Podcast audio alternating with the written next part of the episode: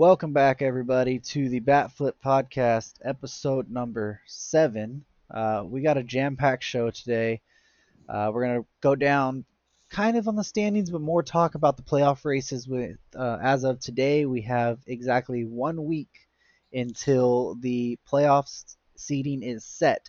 So by the time we talk to you guys next week, the seedings for the playoffs will be completely set, and we will have a full playoff breakdown next week. Uh, we got Ron Gardenhire's retard- retirement. We got some Justin Verlander injury news. Um, a franchise was sold this week, um, still pending approval, um, and our players of the week. Uh, but how are you doing, Matt? I'm pretty good. How are you doing? I I've been dealing with some uh dealing with some hurricane stuff around here. I was supposed to go down to the coast for a, a you know, uh, having a house rented for a month while, you know, being back and forth from here and, and the coast, and it got devastated by the hurricane, so that was a little rough. But uh, how how's it going your way? It's going good over here. You know, we're starting to finally clear up a little bit from the fires. Um, the air quality's starting to get a little bit better. Uh, you're you're able to actually see where you're going now, uh, and breathe a little bit without your chest hurting. So, you know, it's it, it's finally starting to clear up, which is I can't thank thankful enough for that. Yeah, I bet. We don't. We've been dealing with hurricanes. So we haven't dealt with fires Yeah. here. I don't know which one I would rather deal with. I don't. I don't know. I mean, there's, there's pick your poison there. They're both terrible. the hurricanes you can just stay inside and not have to deal with it, but the fires, the smoke and stuff gets inside. So I bet that's. I bet that's rough. But A little bit, but anyways, um, you know, wh- how, what has your opinion been about this this last week in baseball? Man, it's been uh, it's been a good week. Um, you know, I, I've been I've had a little bit of distraction from baseball this past week, so uh, but uh, you know, I've watched some games, and I know that the uh, you know, I've definitely watched my Braves a lot. They've been a little up and down, but uh, it's been a it's been a fun week. I mean, the NL playoff race is crazy, and it's gonna be even crazier this week. So I can't wait to get into that. But uh, it's been uh, it's been a fun week. Yeah, it really has been. Um, I've kind of sat down more and and just enjoyed more games. Um, just because this shortened season, like, kind of been put into perspective a little bit more. You know, like we were lucky to get baseball, and even though it we've said it's a short 60 game season, it's actually felt a lot longer than just 60 games. Um, so I'm very thankful for that because I was very afraid that these 60 games were just going to breeze right past us and was going to be over before it ever started in our minds. You know. Yeah, it's it's funny because, uh, like you said, it, it's it, it feels like it's been a long season, but it feels so short at the same time. I mean, I feel like it, we were doing our first episode of the podcast, you know, just to, you know, just like last week, and it's, you know, we've been doing this for this is our our seventh official episode. We and we had a test episode we did eight weeks ago, and it's uh that's that's kind of crazy. This season feels like in some ways like it's been crawling, but it feels like it's flown by at the same time. And um, the fun thing about it is, like like I said, you know, when when the season started, that every team you can't look at it as you know the percentages and and stretching things out over like what they would be over a 162 game season. You're looking at everything as if it's a pennant race, and Mhm. with two months to go, and you are starting you know everyone's tied like that's that's how that's how i felt like you had to look at it and um you know we're getting down to the last week and i mean you know if that's how it's felt and there's been some surprises some you know some great uh, some great stories and there's been some uh, some teams that you would just have totally expected. I think if you look at the top three in the nl i think they were the teams that were totally expected to be the top three in the nl except maybe the cubs but uh, you know, the Cubs have been good for several year- years in a row now, and you know, I'm not, I don't think they're a surprise to be up there. But then you look at the next several teams, and uh, I don't think anybody would have ever even imagined the Marlins would be in, you know, the fifth best team in the NL right now. So um, no. that's kind of uh, it's kind of crazy. But I mean, it's also it's such a short season that a team could get hot, and like we talked about at the beginning, and call up a couple prospects, and um, it's been it's been fun. But um, I'm I'm excited to get into this last week. It's going to be a crazy one for sure. Yeah, it definitely is, e- especially in the National League, um, which we can jump in pretty much. The American League playoff uh, picture is it's pretty much set as far as teams go. Um, just they're all battling for pretty much seeding wise. Um, right now, Tampa Bay is the number one seed by only half a game. Um, they're 35 and 19. But they're still battling for that division with the Yankees. The Yankees are three and a half back. Um, really hit their stride this last week, going uh, nine and one. Yep. And the Yankees, I mean, if you look at their upcoming games that they have left, they uh, it's not. We're not going to say it's a cakewalk, but it's probably one of the easier schedules you're going to see. games. Yeah, yeah. you got four against the Blue Jays, who they've done really well against this year, and then three against the Marlins. Yeah, so so the the Yankees, uh, you know, I could see them definitely going like four and three against that schedule. Uh, their competition being the Rays, uh, they get the Mets and the Phillies. Now the the Rays do get Jacob Degrom in that Mets series, um, and then the Phillies, uh, you know, are obviously fighting for their lives in the postseason. So uh, I'm not sure if they get Nola uh, and and Wheeler, but uh, that that'll be interesting. And the Yankees do have a three game lead, I believe, right now.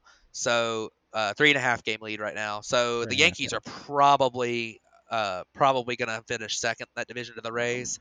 But uh, the, you the way it lines up it's for really the close. Phillies, the way the Phillies rotation lines up right now, Wheeler pitches tomorrow and Nola pitches Tuesday, so they would be ready for a Saturday Sunday. Yeah, so so the Rays could definitely run into some trouble if if Wheeler and Nola have really good starts, and you know they have to face Degrom. So that's three games that you know they could potentially lose, and then you know they could lose another game somewhere in there, and then the again then the Yankees could you know have another great week and could make it really close at the end. But um, I, I would have to expect that the Rays still win that division because of you know obviously a three and a half game lead with seven games to play is um, or six six games to play for the Rays, but you know just a week left. That that's that's pretty that's as close to insurmountable as you're gonna find you know most years. So Yeah. it's borderline And, uh, insurmountable. It looks like pretty much Toronto has that third place locked up in that division and a wild card spot.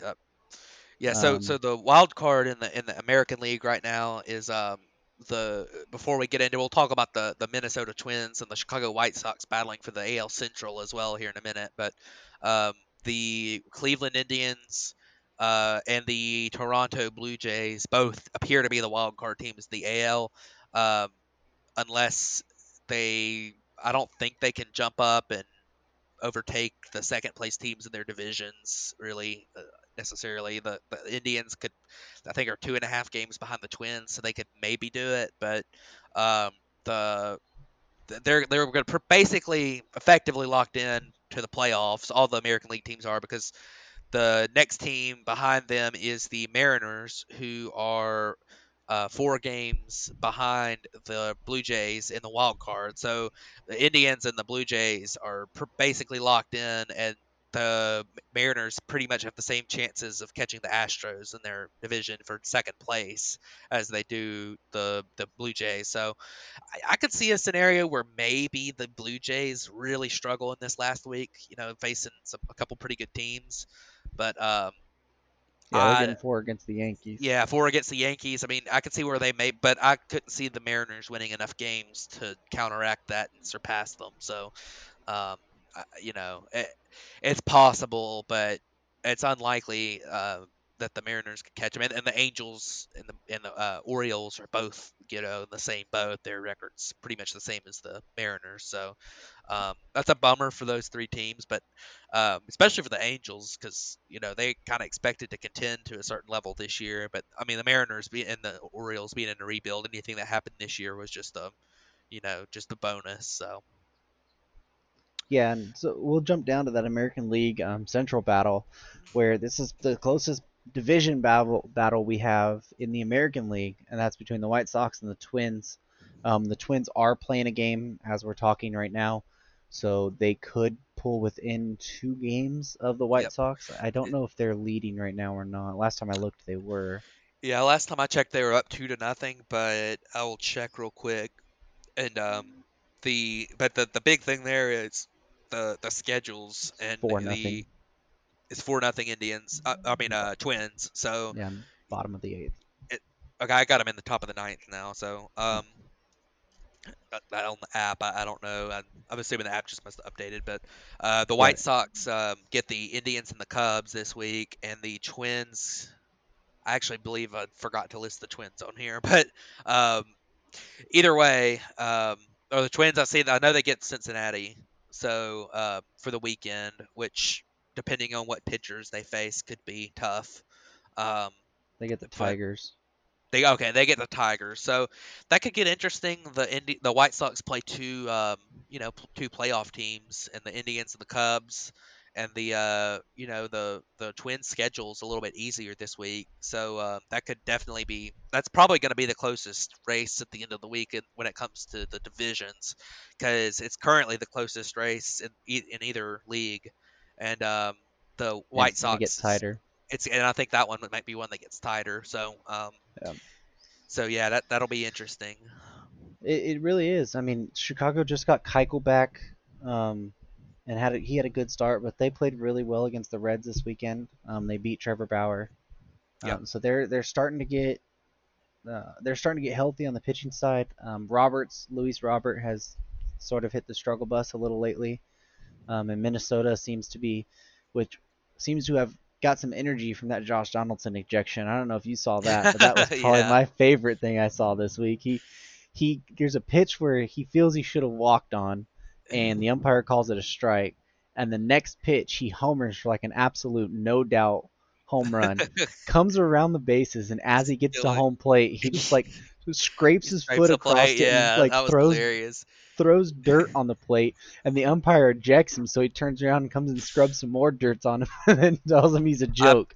I absolutely love uh, Josh Donaldson. I think he's I think he's Uh. hilarious, and I was really happy. You know, he he he had the double the double for me. He was a uh, an Auburn guy. He, he he played baseball at Auburn in the you know in the mid 2000s, and uh, then he played for the Braves last year. So he, he is a he's a fun player. I really, I like him a lot. I like his he's got a, a fun personality. He's, he seems like a good guy to have on your team. He's entertaining. So yeah, he brings a lot of like swagger, but like an aggressive way. yeah, it's Like- it's it's awesome. So it, it, he's fun to watch. Um, Yeah. So that, pretty much we'll talk about the American League West is pretty much wrapped up. Um, Houston is six games back, and I think Oakland only has to win one game this week. Yep.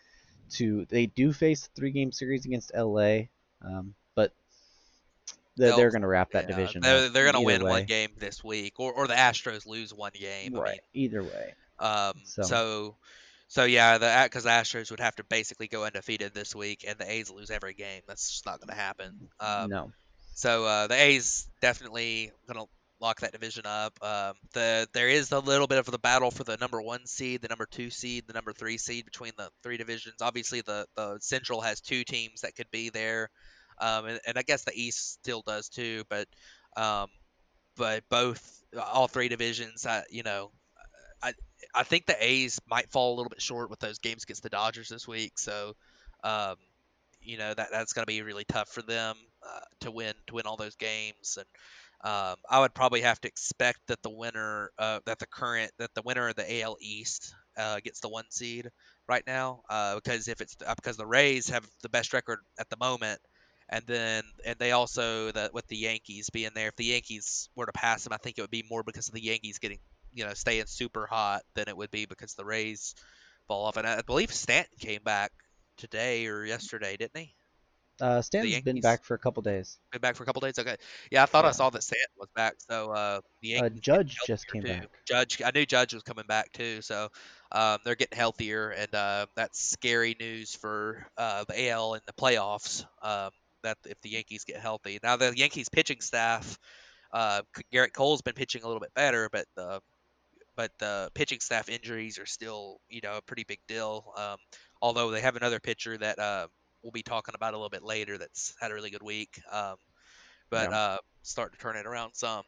But yeah, I- I think the the AL is pretty much set. Other than just uh, seeding's kind of the main thing, and um, Right. so yeah. Let's go ahead and jump over to the NL East. Um, Atlanta's still got a three-game lead on Miami.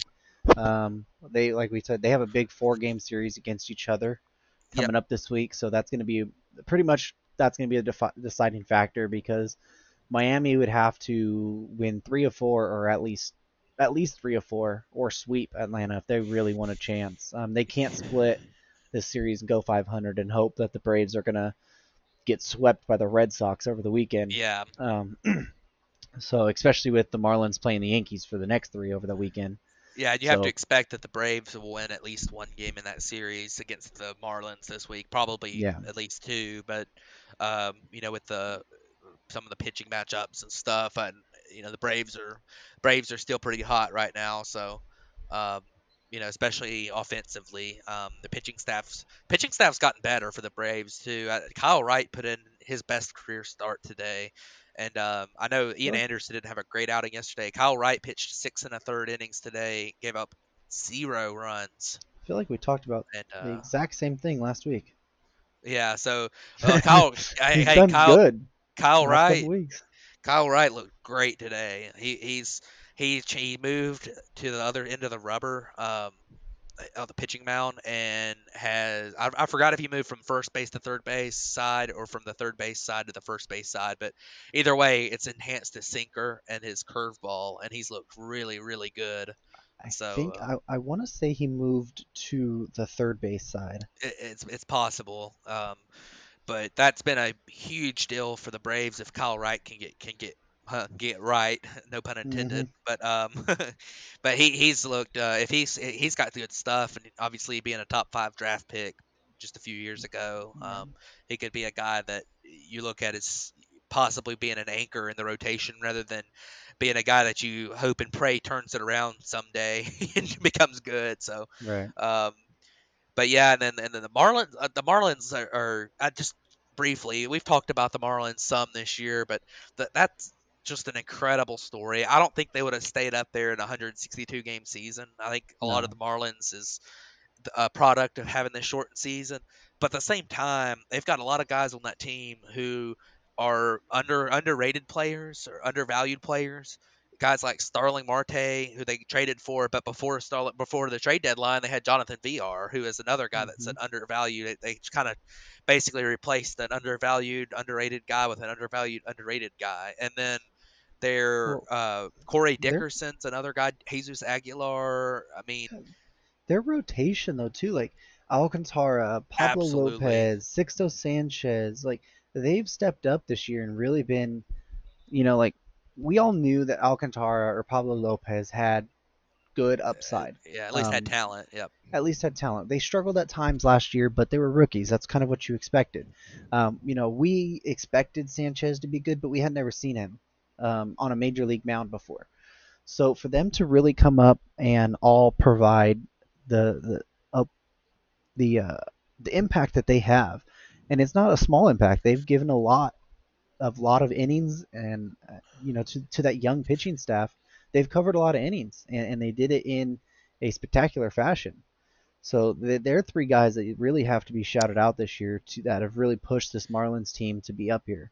Absolutely, and and not to mention too that they've had some guys like, I mean, look at Lewis Brinson. This is a guy that pretty much people are starting to talk about as him being a scrub, like it being a complete total bust. You know, wasting the Yelich trade. Lewis Brinson's sitting there and all of a sudden has a 760 OPS and plays good mm-hmm. defense in, in the outfield and center field. So you're talking about a guy that you know like I don't think too many people would have expected that, but it's obviously a guy that has some talent, and I mean he, you know, obviously you've got your guy, you know, Garrett Cooper has been pretty good this year. The DH has helped him a lot, and Brian Anderson's one of the most unheralded players in baseball. That's actually a pretty dang good player that nobody ever talks about just because the team he plays on, and he's been good for a few years. So. Yep. Um, you know, people talk have talked a little bit about Miguel Rojas this year, and you know, I think that might be a little bit more one of those flash in the pan type things. But the Marlins do have some legitimate, some legitimate players who, you know, are young and give them a chance going forward, or are veterans that they've you know acquired that other teams have kind of tossed away, like like like Jesus Aguilar that the Brewers just kind of gave away, and, or Corey Dickerson. Like eh, Marlins might have signed to a one year deal or something, and it's one of those things where they, those players are pretty good, and they might have had a bad year where they were at before, but they've done really well in the past, and you know they're doing good again this year. So Or Um, even Jorge Alfaro. Like Jorge he was- Alfaro, He yeah, was in that JT Realmuto trade, which we've talked about for Sixto Sanchez. JT or uh, Jorge Alfaro was just a throw-in in that deal oh yeah, because Philadelphia didn't. I mean, they were getting JT Realmuto. They didn't have anywhere that they wanted to put Alfaro, so they just and they were kind of just tired of waiting for him to develop. So they just tossed him all along, yeah. and he's developed pretty damn nicely in Miami. Yeah, he's he's a very good he's a he's a very good uh, he's a he's a very good defensive catcher. He's got a great arm, and his bat is hit or miss right now. It, it's it could be coming along. You know, he's shown some improvements at, at times, um, but uh, you start to look at that trade as being uh, heavily in favor of the Marlins with the way Sixto Sanchez has looked in his short Yeah. career so far. So I mean, that's a trade that Realmuto is really good, and I don't.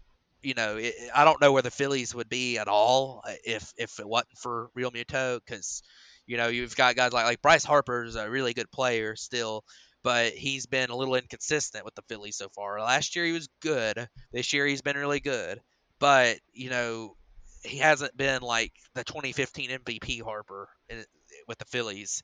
So you know, and and Hoskins has been so inconsistent the last couple years. You know, after after that fantastic rookie year, you know he he's been good. This year he's he's turned it around for a while, but he's been pretty you know hot or cold.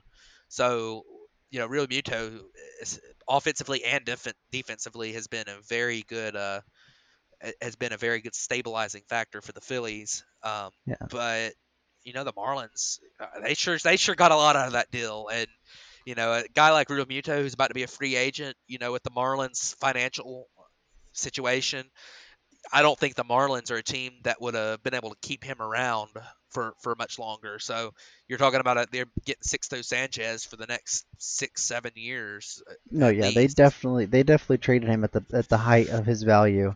absolutely. and, I remember before that- before that losing him in free agency. Yeah. Well, yeah, and I remember that offseason, um, LA wanted to trade for him, and Miami was like, "We want Cody Bellinger and Julio Urias," and pretty much LA just hung up the phone as they should have.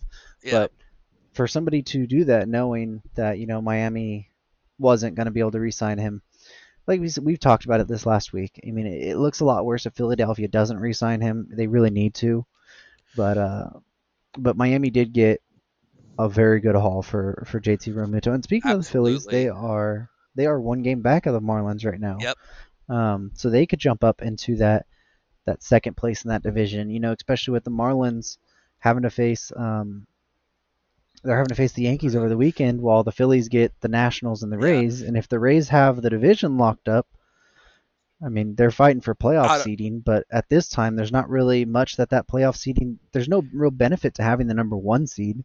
Yeah, out of Um, all the out of all the playoff teams in the NL right now, or the potential playoff teams, the Marlins have by far the most difficult schedule. Playing four games in Atlanta and three games against the Yankees, it, it's that's a very difficult schedule for them.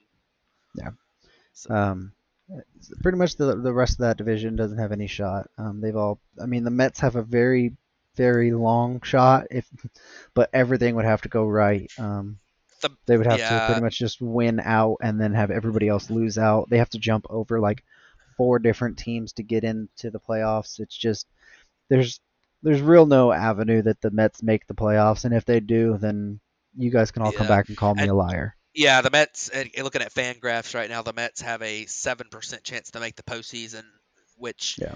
and, and pretty much all that's related to the Marlins' remaining schedule because the Mets are only two and a half games behind, or three games behind the Phillies, so that's somewhat make upable in a week. But even though that would be very difficult to make up in a week, uh, the only chance that they have to catch the Marlins would be to for the Marlins to you know lose a lot of games this week, which, which is entirely possible that the Marlins lose a lot of games this week with with their schedule. They will have to they will have to salvage at least a couple games against Atlanta and one against the Yankees for them to make the playoffs. Um, so and that's going to be difficult for them because I mean they're playing a Mets team, I mean a, a Yankees team um, that is absolutely on fire right now, and a Braves team that you know it's a lot of pieces that are really playing well right now and is fighting for the division victory. So, um, you know, I, personally, I would like to see the Marlins make the postseason because I think it's a good story, and you know, I like some of their young players they have. Um, I like a lot of their guys, uh, uh, other than Jose Urena, who likes to throw at hitters. Um, but I, you know, I, I, I'm really, and the Marlins do have an 86% playoff odds according to Fangraphs, which so I would expect them to still make it because, you know, even if the Marlins do lose several, uh, you know, four or five games this week, uh, they would have to have somebody else, um, you know, they did the Phillies or the Mets or somebody would have to win a, a lot as well. So, um, but we'll see. It'll be interesting. Um, uh, the Phillies, uh, speak on that. Speaking of that, uh, they have the Nats for four and the Rays for three. So the Phillies have a fairly tough week. The Nats aren't very good, but you know some of that depends on pitching matchups for them, which um, I'm not sure if they get Scherzer and well, I think Scherzer might have pitched today actually. Um, let me let me look. look uh, yeah, Scherzer Scherzer lost to the Marlins today, so the Phillies will miss Scherzer in that series. Um, I, and I'm that probably means they'll get uh, Corbin. Yeah, Anibal. Um, Anibal, Austin Voth, Erick Fedde, and uh, I, then that's all for that series. So no, because um, they're facing for four, so they'd get. No, they, they don't. That, I was I was wrong about facing them for four. They they face them for three. Oh, the Nationals play the Mets over the week for four over the weekend. Um, I got hmm. the I got the amount of games backwards, okay. unless they play a doubleheader, which I don't think they had. Um, so yeah, I mean they miss that. Those pitching matchups are heavily in the Phillies' favor. So, uh, but the Rays are going to be tough to beat this weekend with the probably possibly with the division on the line. So, um, so that'll be interesting to see. And um, you know the Mets are the Mets are still kind of there if the Phillies struggle in the first couple games this week, and um, you know the Mets could theoretically maybe get very there, unlikely. but it's it's very unlikely. Like I say, I mean a a seven percent playoff odds for the Mets right now. So, uh, yeah. We'll jump. Well, it's gonna be tough. To, to, talk about the Mets, we have to really jump down to the NL Central, um, where the Cubs pretty much have the division. I mean, yep. they're four games up, um, but the rest of this division is. It, it, I don't even. Have it's, it's it's a it's three. Insane. So right now in this division, and I don't the, the, the all the odds and stuff are crazy. It's a two. The Mar, the Cardinals currently have the second spot in the division by one game over the Brewers and the Reds, who are tied. The Reds have a one a they played two more games than the Brewers. The Brewers have played 52 games. The Reds have played 54 games. So the schedules this week they all play each other too, which makes it even crazier. Except for the Cardinals. Uh, Wait, no, they do it. So, so the Cardinals get the Royals for three and the Brewers for five with two double headers. Mm-hmm. Um, the Brewers uh, get the Reds for three and the Cardinals for five. So they play all their games against the, the other two teams in this race. Cincinnati gets the Brewers for three and the Twins for three. So they get a really tough opponent outside of the outside of the uh, Cardinals. That's also fighting for a division title. So yeah this is going to be crazy. Uh, the Brewers, if it if all depends on if they're hot or not. I mean, yeah, if the if, Brewers get hot, then they could easily take control there because they get five games against the team they're chasing in the division, and they, they get. Just, if they yeah. can just pitch Corbin Burnes for every single game, yeah, for real. They, we talked about as our player of the week last week, and he's had another phenomenal week. For real. Um, if if there's a team that I personally eh, don't want LA to face, it's the Reds. Um, yeah. That Reds rotation is so scary um, that I just I don't even want to have to deal with that even because without Sonny Gray. I mean, even without Sonny Gray, I mean, you still pitch Luis Castillo, Bauer, Bauer Luis Castillo, Tyler Mahle's had a pretty good year. Uh, you know, they have another one too. Who's the other one? Uh, they like a big four. Maybe I don't know. Well, I mean, uh, obviously Sonny Gray up until he got injured, but um, yeah, I thought they had four though. Uh, oh, Miley's their other guy. Wade, yeah, Wade are, Miley. He, he always carves up L.A. Yeah, well, right. I don't know if I consider Wade Miley the guy that destroys everybody, but yeah, no, maybe he destroys LA. LA. he destroys so, yeah, but, LA. Yeah, but that, so Luis... that division, that division is going to be an a fascinating thing to watch over this last week. I'm excited Absolutely. for it. It's um, going to be just, a crazy one. Just being able to watch, you know, those that especially the Brewers and the Cardinals having those five over the weekend.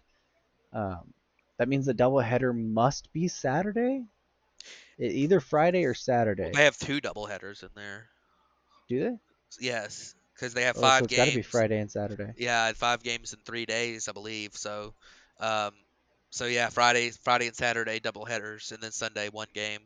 Wow. Um, Yeah, so that, that that's crazy. I mean, uh, and the, the, you know those seven inning those are seven inning games too. Obviously with the rule changes this year, so um, which might make them even crazier. Um, but uh, you know after that too, you know we'll talk about the NL West in a second, which is really not too much of a contest at, at the top. The Dodgers have a four game lead over the Padres, who are very, very far ahead of the next team, being the Giants. So the Dodgers and the Padres are both clinched uh, playoff berths as of to, as of today, and the Dodgers, I think you said they were they're very close to clinching the division too. two two games. So it's a, it's a Um, yeah, two, and they number of face- two.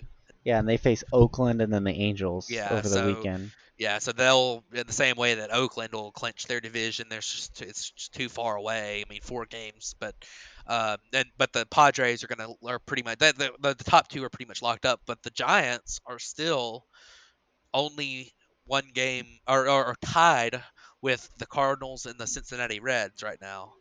I mean, the, and the sorry, the Brewers and the Reds. The Cardinals are ahead. Yeah. So the Brewers and the Reds are tied with the Giants. So and they get the Rockies for four. and the Padres for four. Pa- Rockies for four and Padres for four. They have a So- doubleheader in there.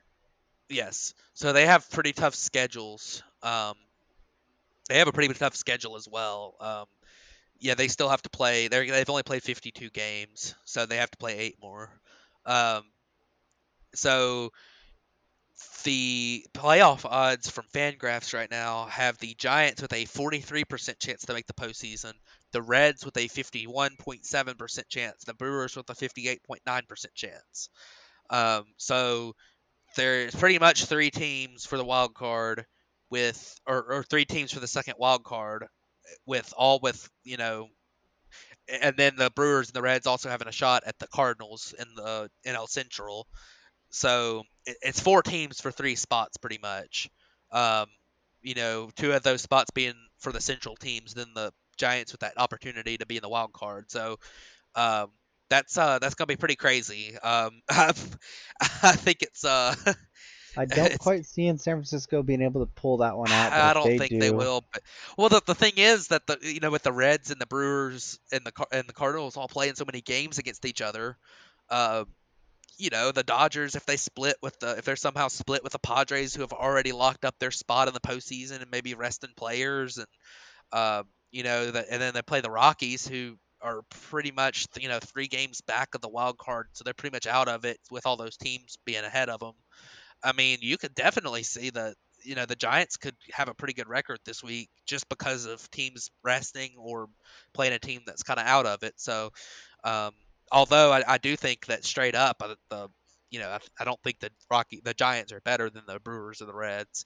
That still could be something. It, it, it's it's just it's gonna be super super competitive in that Central Division, and the Giants kind of in a way control their own destiny, being able to not play in teams that they're fighting against. You know, if they win and they take care of business and win five or six games this week out of their eight, you know, they could possibly have a chance to be there. So, uh, but if they lose, you know, five games or something this week out of their eight, then they have no chance really. So, right?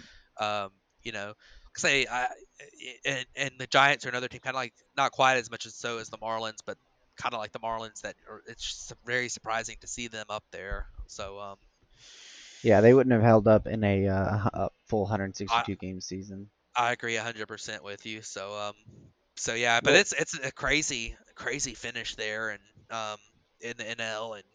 I, I won't even Yeah. begin to make a prediction on who will be there. I mean, it's No, I can't even uh, either. It, it's know, just like- gonna have to be something that you guys have to tune in next week for and hear Oh, our yeah. uh, our reactions to the entire week of what happened. yeah, it's um, gonna be a crazy one. It's gonna be insane on those those runs or those uh those matchups to watch.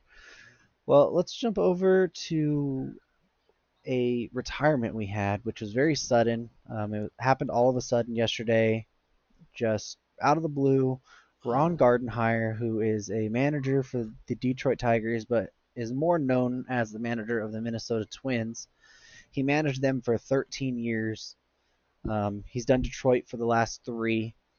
Um, in Minnesota, where where he's very much known for, he had a over 500 record, uh, 507. Um, 1,068 wins to 1,039 losses. Um, I think we said six postseason trips is what he Yeah, did. six, six postseason appearances. Um, that's where I'd known him for. He he, a lot of talent with the Justin Morneau, Joe Mauer, Joe Nathan, um, Johan Santana. Oh yeah, Um, he was Liriano for a year. Liriano. yeah, I mean he was a Torii Hunter. Mhm. He was he was the manager for them. Um, never really with him always being in the AL Central. He never faced um, the Dodgers much, so I never got to see him manage mo- a lot of games. But he was always somebody that was always, whenever you watched his interviews, was real genuine. Um, you know, always down to earth. Always took the time to make sure that everybody got to answer all their questions. Um, and just seeing the outpouring of support from the reporters and people, uh, former players that played with him or former coaches that coached on his staffs. Um, you know, he was always very well respected. Uh, he had to do this at the age of 62 because of some health issues that his uh, his doctor pretty much said, especially with this pandemic going on.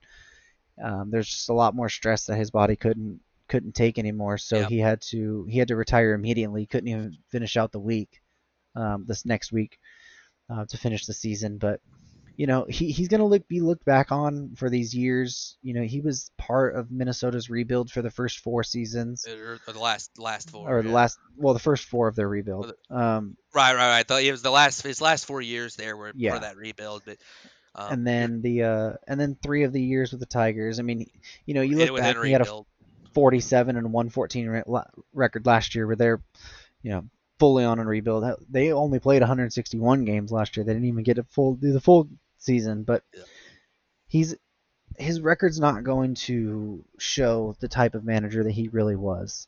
Um, so I really wanted to make it a point to talk about him today, and just just give a give our shout out to Ron Gardenhire for being a fantastic manager for what 16 years in the majors. Um, we found a we found an amazing stat. He he is tied or he's sixth all time in manager ejections with 84, which we we didn't think that was that high up, but once we looked it up, well, that's pretty amazing.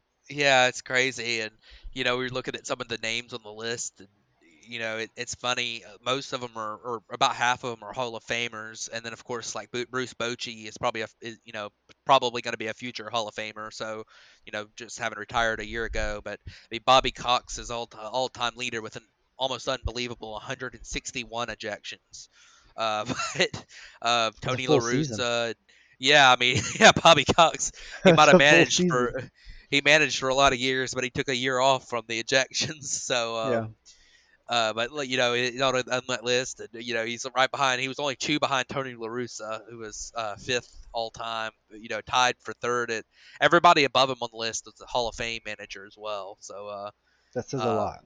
Yeah, it, does say a lot. And, um, you know, it, it's a lot of uh, you know a lot of names on there that you know are kind of funny. Uh, Bruce Bochy, I was surprised to see was on that list, being so high. Um, uh, Charlie Manuel, Clint Hurdle, and John Gibbons were tied for 15th on the list. Who, and of course, that's weird. John Gibbons, what you know, he was managed for a long time, but he wasn't around that long. Um, so I thought that was that was pretty funny that he was on there. But you know, I always remember John Gibbons as being a manager with a pretty hot head. So Yeah. um, I absolutely love it. That's a part of the game that we're starting to lose a little bit of too. One of those things where you know that's kind of part of the game that we don't want to lose. You know, we we're, we do we like to see some of the new new age stuff, of course.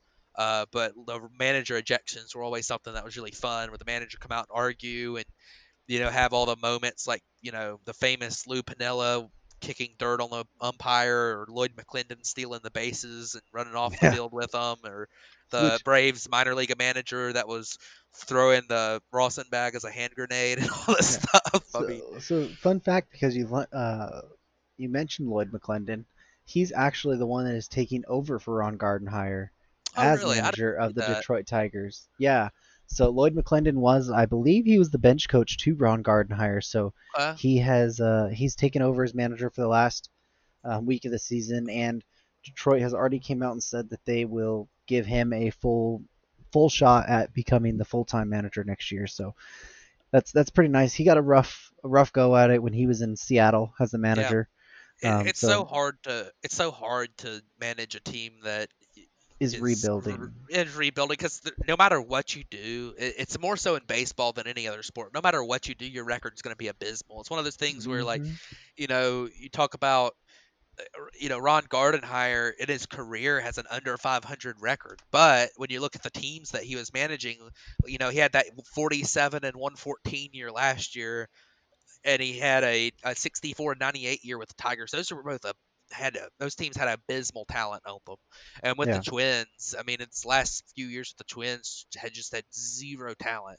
But this is a guy whose teams won a lot of games, so it's as much about being a it's as much about being a, a manager as a um, it's, it's as much about being a manager as what you do is how you are able to deal with people and how you're able to do with with a fully um, you know with a fully stacked team um, you know eh, obviously Ron Gardenhire is in some pretty famous games back in you know his time too. You know there was the wild there was the uh, playoff against the one game playoff against the uh, Tigers that that famous game where they where uh, Chip Caray couldn't figure out what a fly ball was, um, a fly out was, and yeah. then they had the you know uh, the the single up the middle that scored the winning run, won the division for them in the extra innings, and um, I mean just the crazy um, that was that was that was one of the craziest games of all time. That, that was actually 2009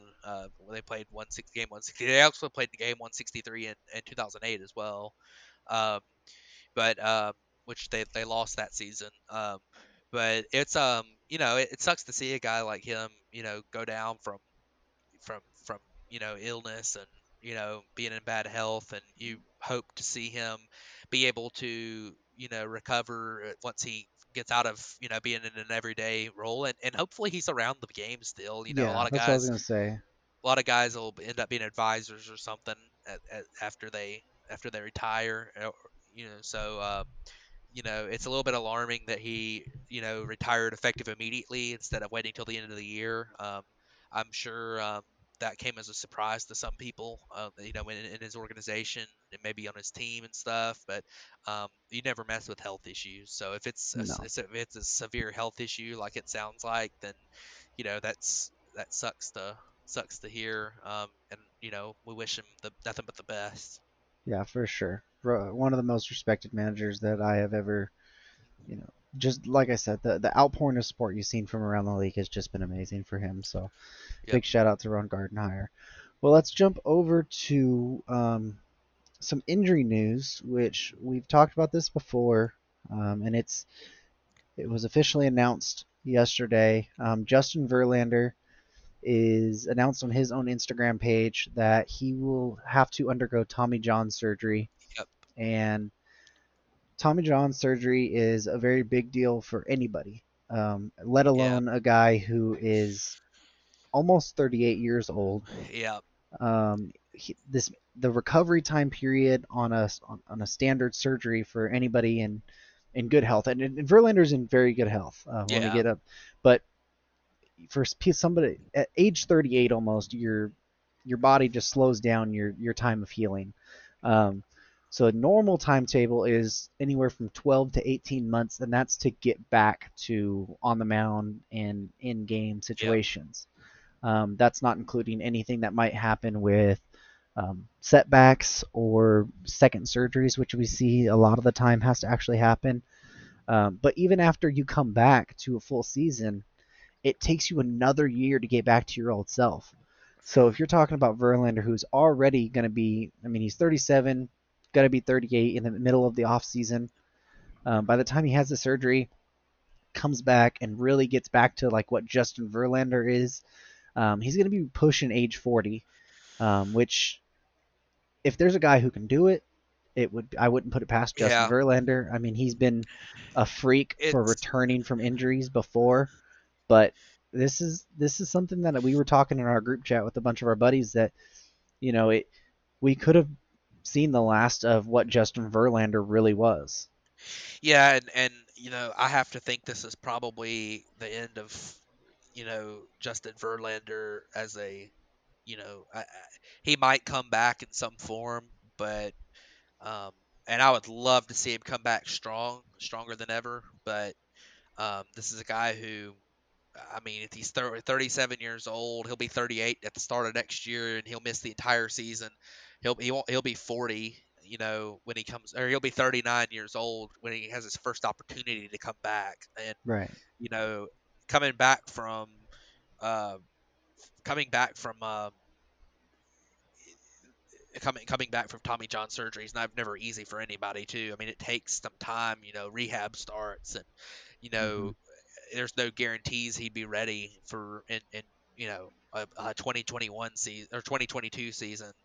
Um, you know, as as a starter, and it's a bummer because you know this very well might be the end of a Hall of Fame career. Justin Verlander, and I was just looking at some of his career accolades. He's a eight-time All Star, uh, hmm a World Series champion from 2017 with the Astros. You know, it, all joking aside about the the issue with the Astros uh, in that season, um, you know, Justin Verlander was a very good pitcher on that team. He won the 2011 MVP, a two-time Yeah. Cy Young winner with two different teams. Obviously, when he won the MVP with the Tigers, he was the Cy Young winner too. Uh, and then last year, he's the defending Cy Young winner. He won the the pitching triple crown in 2011. Um, he's also a Rookie of the Year from 20, 2006. Um, hmm he is the 2017 ALCS MVP. Um, he is a um, he's a, a, a part of a he's pitched three no hitters, and he's a part of the 3,000 strikeout club. He has a 3,013 strikeouts, um, which you know I'm glad he got to 3,000 strikeouts before this happened because he was very close on, on there. Um, a Yeah, and career another career another thing, 333 ERA. he's almost pitched 3,000 innings. He sure has. He's you if you 2,988. he's 12 innings short. If you were, I mean, I expect him to be able to come back and at least pitch 12 innings at whatever it is. I hope so. to pitch that many innings, like in 16 seasons, that is Yep. a toll on your arm. And It this is is. really the first real time that we've seen him have arm issues. Um, there was Yeah. a couple years in Detroit where his velocity dipped a little bit, yeah, um, he went on the DL with shoulder shoulder Yeah, it was, issue a little bit. yeah, It wasn't but a I bad mean, one, but it was yeah, he's always bounced back and been, you know, his highest was a 451, but if you look at that, everything else is outside of 2008. Everything else is mid three ERAs. oh Um, yeah, I mean ERA is not the greatest stat, but yeah, that's what I'm know. saying. It no no higher than a mid three. Yeah. Um, he's a fantastic pitcher, no matter what has happened in the last couple years with the Astros. This is a guy you really hate to see something like this Yeah, happen to. 72, 72 career wins above replacement. I mean, he's a guy that, based on advanced metrics uh, and and you know your old your old fashioned statistics, um, you know he's a guy that's going to be a surefire Hall of Famer. And um, you know, obviously, you know we're talking. I'm kind of talking like this is the end for him completely. Which you know, there's a good chance. Like I say, there's a good chance he comes back and pitches. You know, at, at some form at, at age 39, but coming back, I don't think there's a, there's not a very long history of guys coming back at age 39 from Tommy John surgery and pitching very many more No. innings. Um, and and being like as effective as they were. Right, right. So you, you would hope you if he came back. I mean, he was, you know, if he came back, you would have to. It, it, it would it would be very surprising to me to see him come back and throw anywhere near what he has thrown for the last several years. Because, um, yeah, but I mean, this guy, like you said, durable. I mean, 2011 when he won that triple crown, 251 innings pitched you know, in this day and age, that's rare. I mean, you don't see that very often. You see it from a couple of the elite elite guys, but you Yeah, don't see it very often. I mean, last year, 223 innings. 2016 with his his last full season with the Tigers, 227 innings pitched. This is a guy that is just, you know, he's a he's a first down. ballot Hall of Famer. Oh yeah, First ballot Hall of absolutely, Famer, no doubt. So, um, Um, but you know, like I say, you you hope to see him be able to come back in some form. Um, eventually. eh, but you Yeah. know, we'll see. So. Well, let's get Uh, on to a little bit of a brighter um, sort of news. The New York Mets were actually agreed upon to be sold again um, to a guy named Steve Cohen. He is a hedge fund investor from Long Island. He was a part of the negotiations when the Dodgers were being sold I want to say was that 2011, Uh, 2012. believe so. It was right around there. He was one of the people that were in the bidding uh, before the Magic Johnson led Guggenheim group um, got them. Uh, and actually, he had agreed to buy the Mets in January for $2 billion. And the deal ended up falling apart when the Saul Katz and Fred Wilpon, which the Wilpon family is the head over the New York Mets right now, pretty much said, like, at the last minute tried to throw in a thing in the deal where they could keep team control for the next five seasons and pretty much have uh, Cohen give them the two million dollars and then they can control the team for the next five seasons and do whatever they want with him having some say but not majority say. And obviously, as you would expect when somebody's spending that much money, and that they said no, and he backed out of the deal. Uh, and then there was a lot of negotiations that happened, you know, between a lot of other groups. There was a big group between um, Alex Rodriguez and Jennifer Lopez, um, and some other um, names that haven't been mentioned, but they they have been reported as bigger names, but no specifics. Uh, and then you had the whole pandemic deal. So it was actually just agreed upon again mm-hmm. for 2.4 billion now, and that is a deal that would give Cohen 95% of the team, and the deal the rest of the the logistics of the deal has been uh, requested to stay anonymous for now. But what it seems like is Katz and Wilpon, their partnership will will still get five percent of the deal, but that Cohen should get full team control as soon as it's approved, um, and it has to get, I believe it's 23 out of the other 29 owners to agree to it. Um, it's been reported that a couple managers or a couple owners aren't in favor of this deal, but it's widely expected that the deal will go through. Um, but this deal does not include SNY, which is the Mets broadcasting network. Um, the Wilpon and Katz families were were really hell bent on being able to keep that if they weren't being able to control the team for a while. Um, right. It's it's a lot along the deal of what uh, Frank McCourt did when they were selling it to Guggenheim Group uh, with the Dodgers. They he sold the Dodgers, um, but he didn't sell the Dodgers parking lot. Like as, as weird as it may say, yeah. he wouldn't sell them the parking lot. He That's sold the, the field, the stadium, you know, all that, the team, but whatever happened on the parking lot with the money and everything, that would still go to him. Um, yeah. It's not that way anymore, but this is this is something really weird. You know, it with the second New York team, they're always going to play little brother to the Yankees.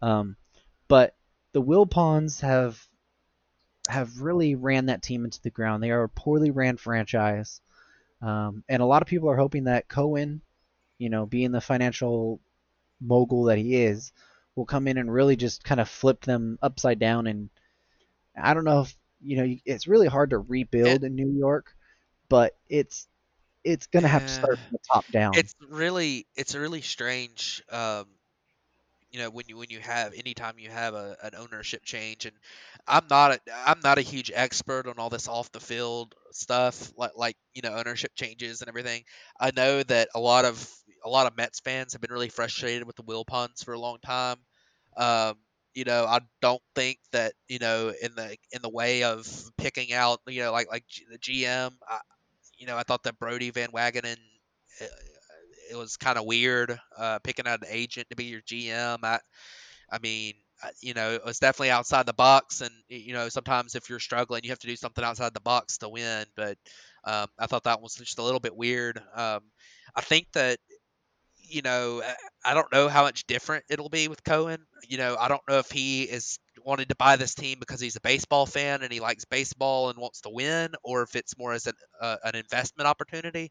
You know, because that's a big difference. You know, a lot of times a team like like the Braves ownership is Liberty Media, who is more of an investment you know deal. They they wanted the Braves to make themselves money and and to grow their worth, but you've got some places you know where you know, like like in uh, Washington D.C. with the Nationals, where the ownership is more of doing it because they like you know they, they like baseball or maybe the best example in general in, in sports is probably Jerry Jones with the Cowboys is you know he's just a football fan who likes football and wants to run a team and wants to win so it's hard to say which side of things there, there's pros and cons to each side and I don't know if this really will change the amount of payroll that the, the Mets have, but it might change some of the way that you know, and, that, and there might be some changes in the organization, stuff like you know, I would be eh, I, I, would be I would be very cautious if I was Brodie Van Wagenen right now with, with a change in ownership because he has not done a spectacular job with with, with them no. and, eh, and you know Cohen, it, Cohen has been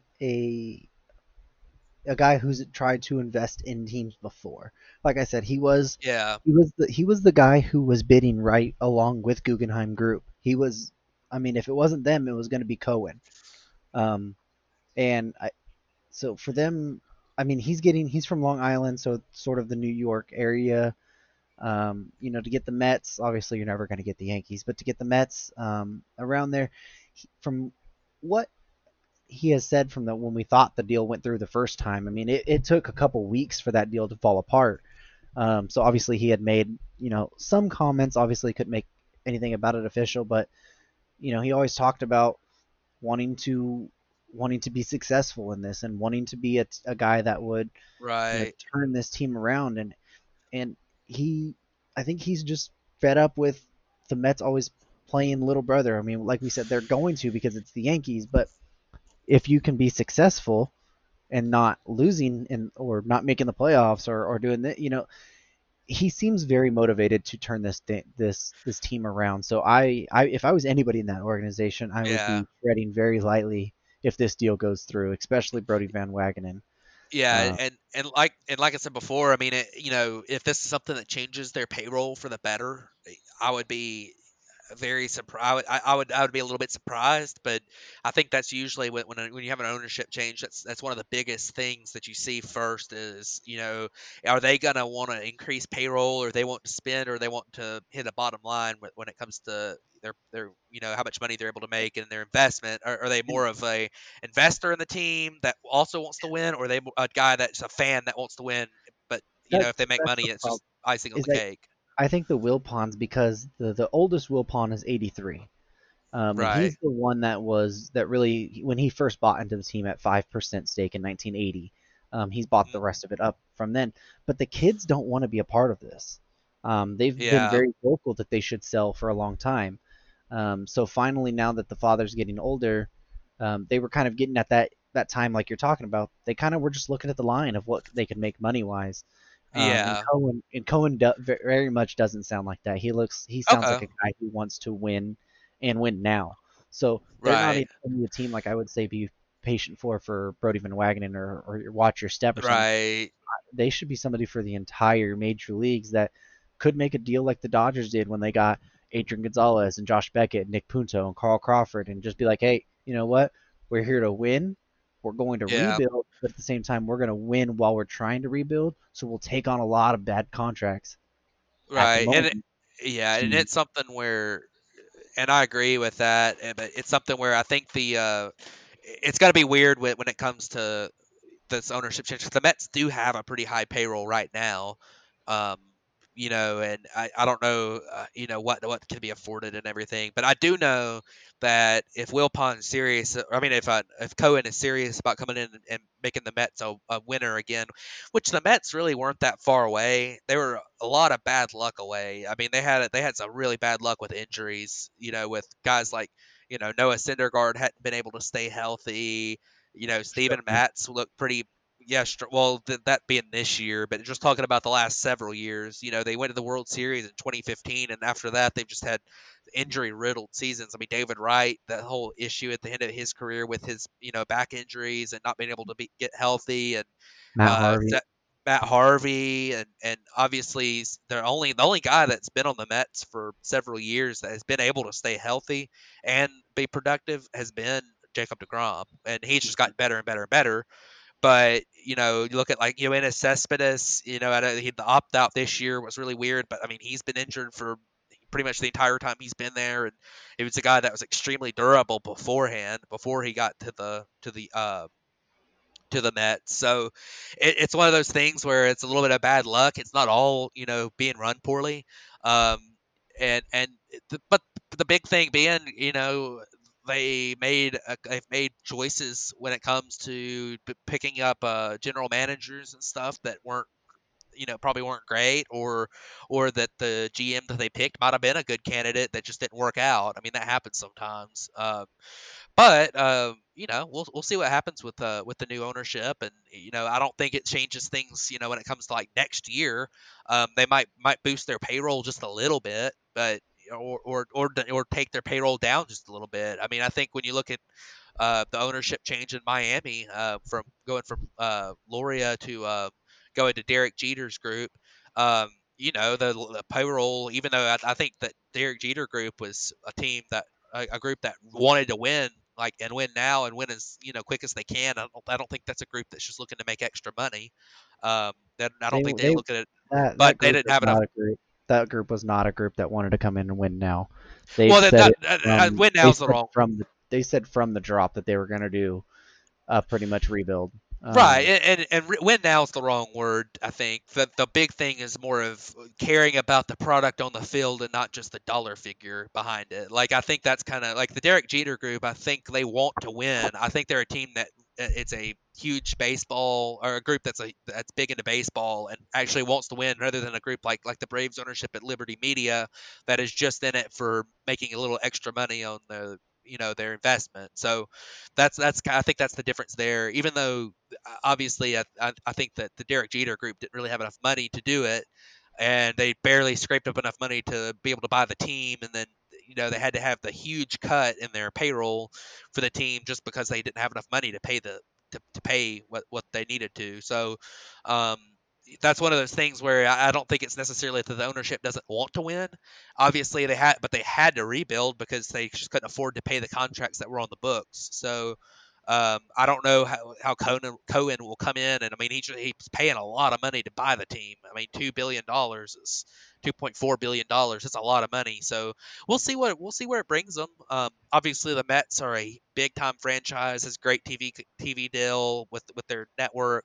They have a um, you know they, they bring in a lot of money uh, and, and have a lot of a, a good fan base and, and everything so that's important that's very important um, so um, you know we'll see um, hopefully um, you know hopefully the Mets uh, uh, will be able to uh, you know well hopefully hopefully something something will change for for the for Mets fans at least um, so we'll, we'll see what happens there yeah, they need a real turnaround of fortunes.